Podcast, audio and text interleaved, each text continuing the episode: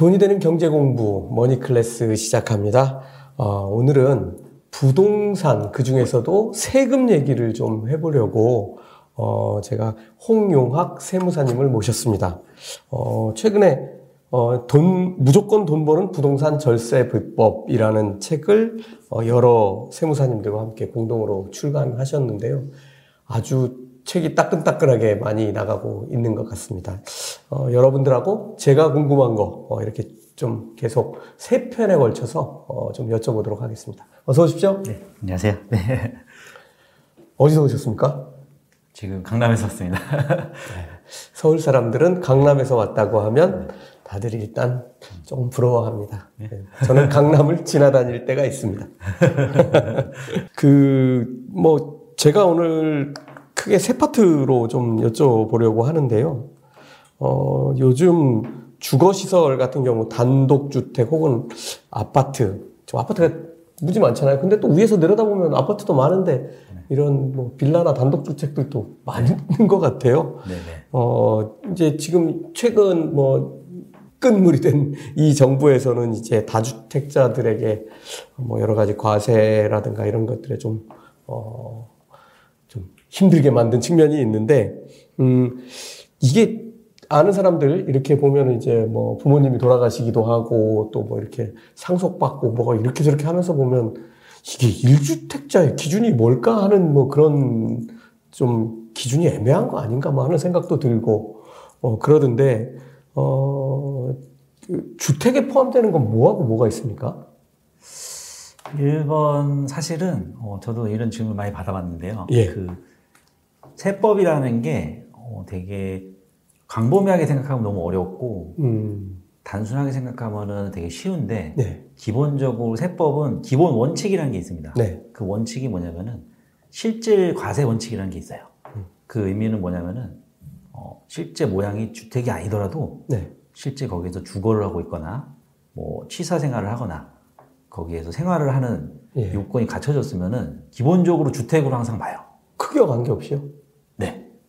어. 그래서 보통 제일 많이 저한테 상담 오는 사례가 어떤 거냐면 오피스텔은 어, 오피스로 치니까 집이 아니지 않냐 이런 걸 단적으로 많이 물어보거든요. 네.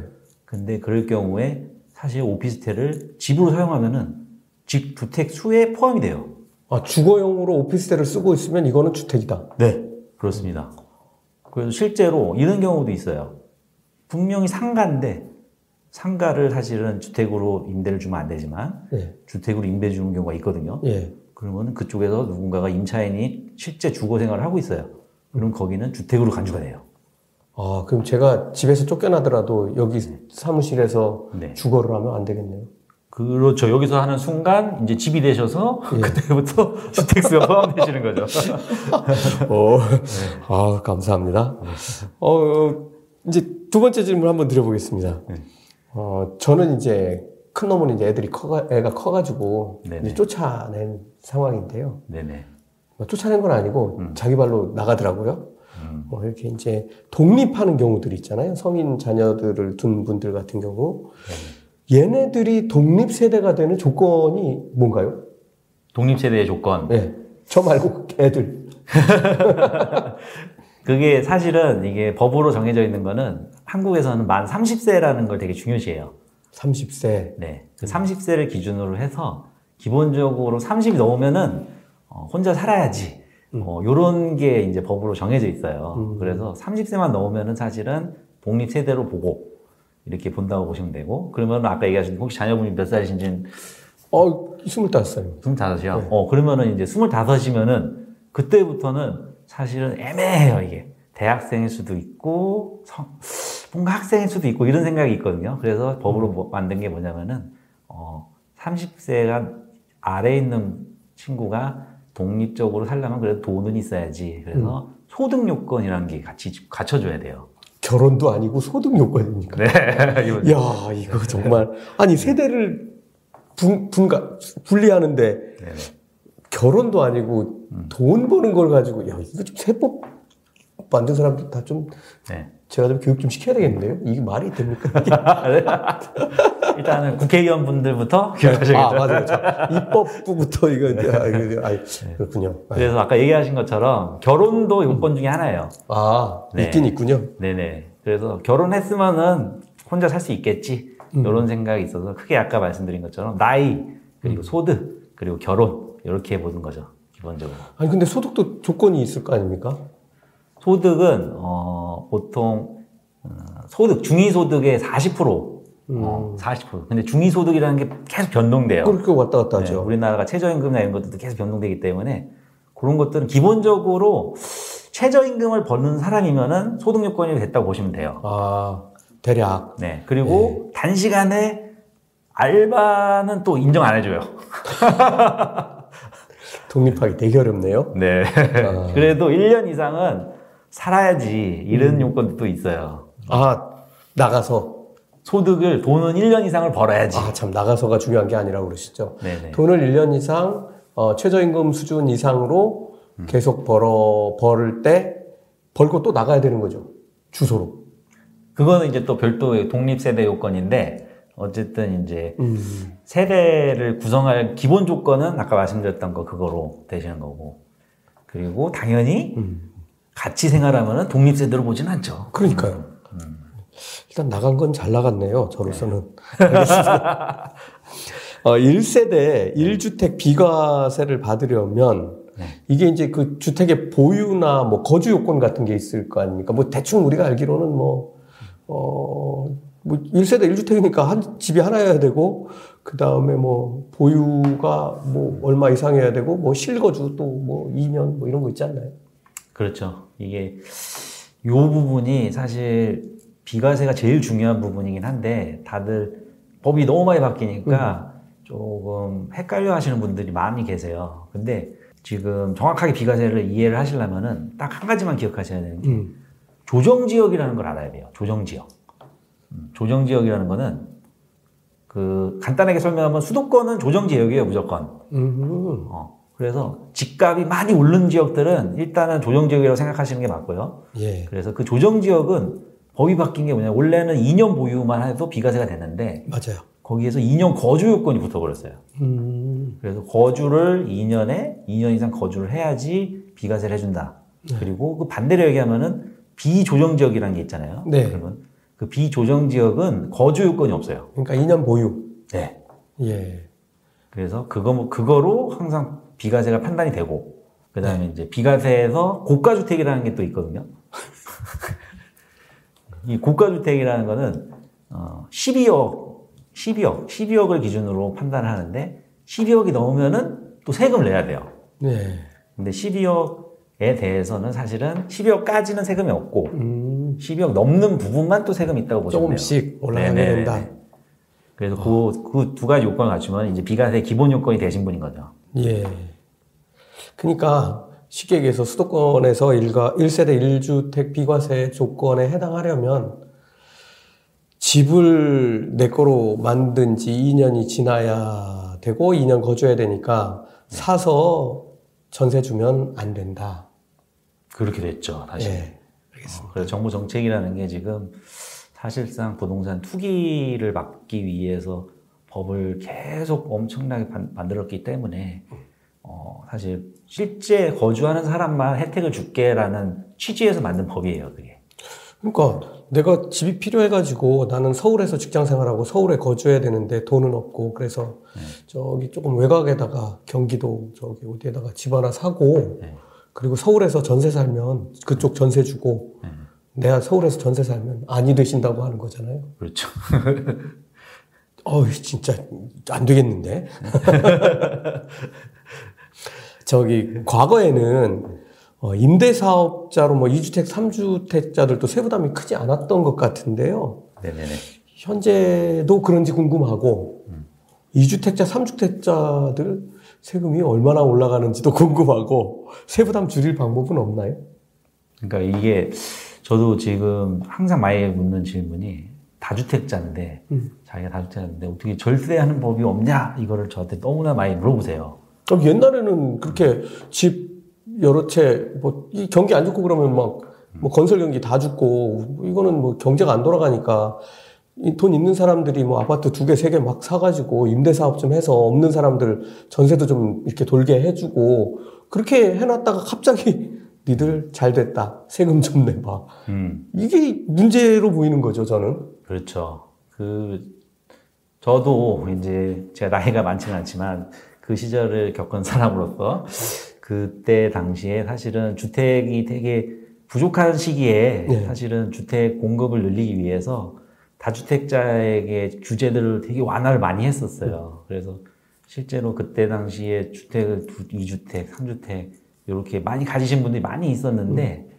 근데 이제 집값이 너무 올라 버리니까 그거에 대해서 규제하려면 기본적으로 다주택자들이 물량이 나와야 된다는 생각이 있었기 때문에 다주택자들은 그 사실상 어 엄청난 세금을 내게 법이 완전히 바뀌어 버렸어요. 네. 그래서 기본적으로 제가 두 2주택자 분들이 제일 많으니까 네. 2주택자를 기준으로 말씀을 드리면은 그 2주택자는 어 중과가 돼요.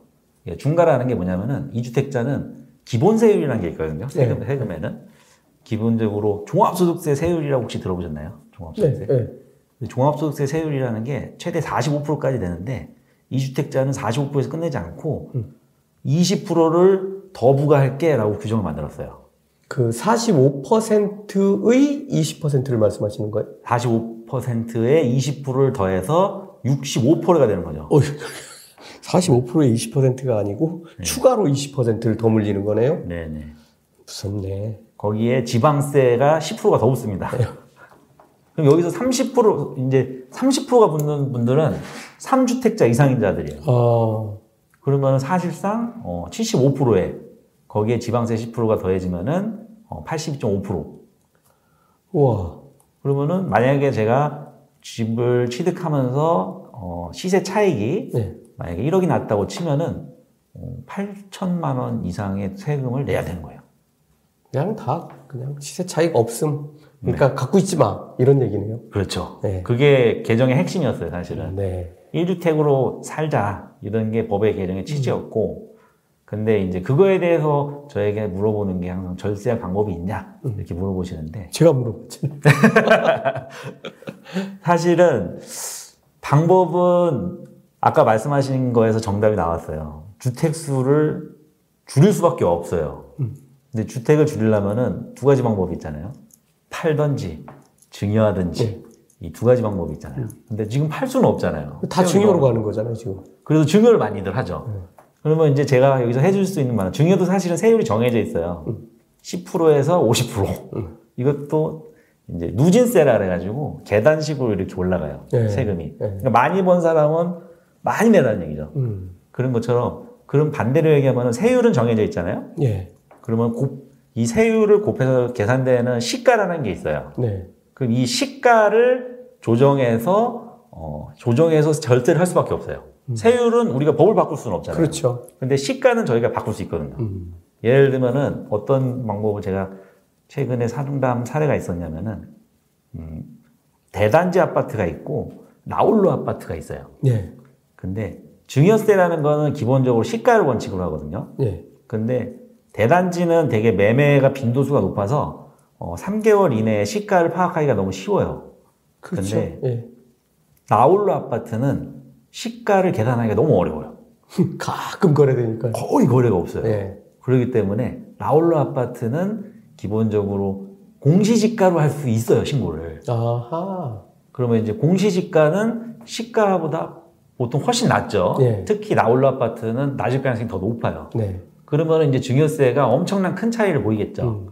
그럴 경우에는 당연히 증여로 가서 주택수를 줄이는 게 당연한 거고 두 번째로 어 많이 이제 증여세 부분 하시는 부분이 이제 감정 평가도 해가지고 예, 예, 예. 실제로 사실은 아 이게 이게 그러니까 핫한 지역은 사실 감정 평가를 할 이유가 없는데 네. 어, 핫하지 않은 지역의 감정 평가를 받아버리면 그게 시가로 인정이 되거든요. 음. 근데 핫하지 않은 지역은 감정 평가를 했을 때 가격이 아주 낮게 나올 가능성이 높아요. 그러면은 그 감정 평가를 받아서 그거를 증여를 해버리면은 그럼 증여세가 아주 낮게 나올 가능성이 높죠. 네. 그래서 주택수를 줄이는 전략을 많이들 음. 합니다 요즘. 예. 네. 알겠습니다. 네. 어, 아파트를 공동 명의로 가지고 계신 분들도 많잖아요. 네네. 그러니까 뭐 취득할 때 네네. 그때 이미 서로 이렇게 금액을 나누지 않나요? 살 때? 보통 살 때 하죠. 그죠? 네네. 그렇게 나눠서 신고를 해, 버리잖아요 네네네. 근데 아파트가 가격이 올라 버렸어요. 네네. 그럼 어떻게 해야 돼요? 세금은? 세금이요? 네. 그 세금, 세금 비율대로 내요? 세금이라는 게 세 가지가 종류가 있는데 아니, 아니 제가 말씀 여쭤보는 건 네네. 둘이 이제 네네. 이제 세금을 나눠서 음. 낸다고 가정할 때 공동 명의로 했을 때뭐 네. 이게 부부만 있는 건 아니죠? 공동 명의 하는 경우. 공동 명의가 제가 아는 상식에서는 어, 부부만 하죠 사실은 보통. 어 그래요? 왜냐면은 사실은 옛날 격언에 그런 게 있잖아요. 동업은 형제끼리도 하지 말라. 아. 물론 공동 명의를 네. 제가 조 대표님이랑 같이 할 수도 있겠지만. 아, 제가. 저랑 안 하실 거잖아요. 아니요, 아니요, 아니요. 아니요, 아니요. 예, 예. 한번 고려해 보겠습니다. 그래서 이제 부부가 공동 명의로 했을 때가 주로 있는 상담 사례고. 예. 그 공동 명의를 했을 때는 취득세는 사실 상관은 없어요. 근데 보통 공동 명의를 하는 이유는 제일 큰 이유가 양도세 때문에 하는 거고. 음. 두 번째가 종합부동산세 때문에 그렇죠. 하는 거예요. 네. 네. 그래서 그 양도세 부분은 어, 이 세율의 구조가 아까 제가 처음에 말씀드린 것처럼 누진세로 돼 있어요. 이렇게. 음. 어떠냐면 6%에서 45%까지 이렇게 네. 올라가요. 네. 그러면은 제가 세율은 항상 정해져 있다 그랬잖아요. 네. 그럼 세율을 정해져 있는 이거는 저희는 바꿀 수 없어요. 이건 법을 바꿔야 되니까. 그럼 저희는 바꿀 수 있는 거는 이 시가를 바꿀 수 있잖아요. 네. 그래서 부, 공동명이라는 거의 최대, 최대 장점은 5대5로 했을 때 이게 반반씩 나눠져요, 이렇게. 아. 네. 그러면은 가, 이 계단식으로 갈 때 밑으로 내려오겠네요. 그렇죠. 이게 예. 분산 투자라고 표현해도 되나? 뭐 분산 투자 같은 효과가 있어요. 그래서 예. 낮은 세율에 이제 이렇게 묶여 버리는 거죠. 아, 네. 그래서 음. 어, 절세 효과가 양도세에서 제일 크고 두 번째로는 종합부동산세 이렇게 보시면 될 것 같습니다. 예. 어 근데 갑자기 드는 궁금증이 예를 들어서 집을 하나 더 사게 되는 경우, 2주택자가 되는 경우, 예를 들면, 음. 한 A라는 아파트는 반씩 부부가 공동명의. 음. 근데 그 중에 한 사람이 이쪽에다가 아파트를 또 사요. 네네. 그러면 얘는 1.5채는 아닐 거 아니에요. 그렇죠. 그리고 이런 경우도 있을 거고, 음. 50%씩 공동 명의로 두 개를 사는 경우도 있을 텐데, 네네네. 이건 경우가 세금이 조금 달라질 것 같다는 느낌적인 느낌이 좀 드는데. 그렇죠. 네. 보통 그 느낌은 항상 맞습니다. 안 좋은 느낌. 네. 안 좋은 느낌은 항상 맞잖아요. 예. 뭔가 싸한데 그러면 항상 나쁜 일이 벌어지듯이. 그러니까요. 네. 똑같은. 한, 한 채씩 사면 네. 부부, 이거, 이건 또 뭐, 부부라면 어떻게 되는 겁니까? 그러니까 이제 그때부터는 다주택자에 적용이 돼버리는 거죠. 부부가 각각 한 채씩 사도. 그렇죠. 그러면 50% 50% 이렇게 양쪽을 가지고 있는 거하고 똑같나요? 그러니까 아까 처음에 말씀드렸던 것처럼 그 1세대 1주택이라는 게 되게 중요해요.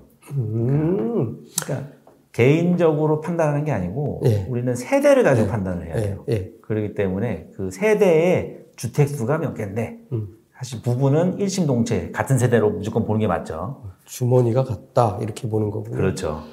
아, 별로 의미 없고 둘이 나눌 때 세금만 이렇게 한 1주택일 경우에 그렇습니다. 반씩. 맞습니다. 예. 알겠습니다. 예. 어, 요건 또 이제 돈 좀 있으신 분들이 궁금해 하실 것 같은데, 1주택자라고 하더라도 종합부동산세에 해당하는 사람들 많이 있잖아요. 많이 있죠. 서울엔 특히. 네. 그 조건도 좀 궁금하고, 이럴 때 단독하고 공동명의일 때 음. 종합부동산세는 또 어떻게 될까? 이게 또 궁금한데. 음. 사실, 어, 제가 단시간에 막 이렇게 얘기 드려도 기억을 못 하실 거니까, 일단 정답만 말씀드릴게요. 네. 정답은, 일단은 어, 본인의 나이가 60세가 넘으셨으면은 네. 60세가 넘고 고가 주택일 경우에는 네. 어, 무조건 공동명의보다 단독명의가 좋아요. 왜 그렇죠? 그 종합부동산세를 계산할 때 예. 그 고령자 세액공제라는 게 있어요. 아. 그리고 장기 보유 세액공제라는 게 있어요. 음. 그래서 60세 이상을 이게 실제로 시뮬레이션을 돌려보면은 60세가 넘으시는데 고가 주택일 경우에는 그리고 오래 보유하실 가능성이 높아요. 그래서 음. 그럴 경우에 무조건 혼자 명의가 낫다. 예. 그러면 그 외에는 무조건 당연히 공동 명의가 낫다. 이렇게 예. 보시면 돼요. 음. 와, 오늘 아주 아, 생사님. 네. 나중에 저하고 뭐, 뭐 고, 고, 공동 뭐 하나 해봐야 되겠어요. 왜냐면 제가 이, 게 사실은 이게 이제 저자분들 모시고 이제 얘기를 하다 보면 저도 잘 모르는 분야를 질문할 때도 많고 그런데 아, 이렇게 손발이 잘 맞는 경우는 처음 본 것 같습니다. 제 무식을 싹 다 감춰주시는데 감사합니다. 다음 시간에 또 네. 재미난 얘기로 또 모시겠습니다. 감사합니다. 감사합니다.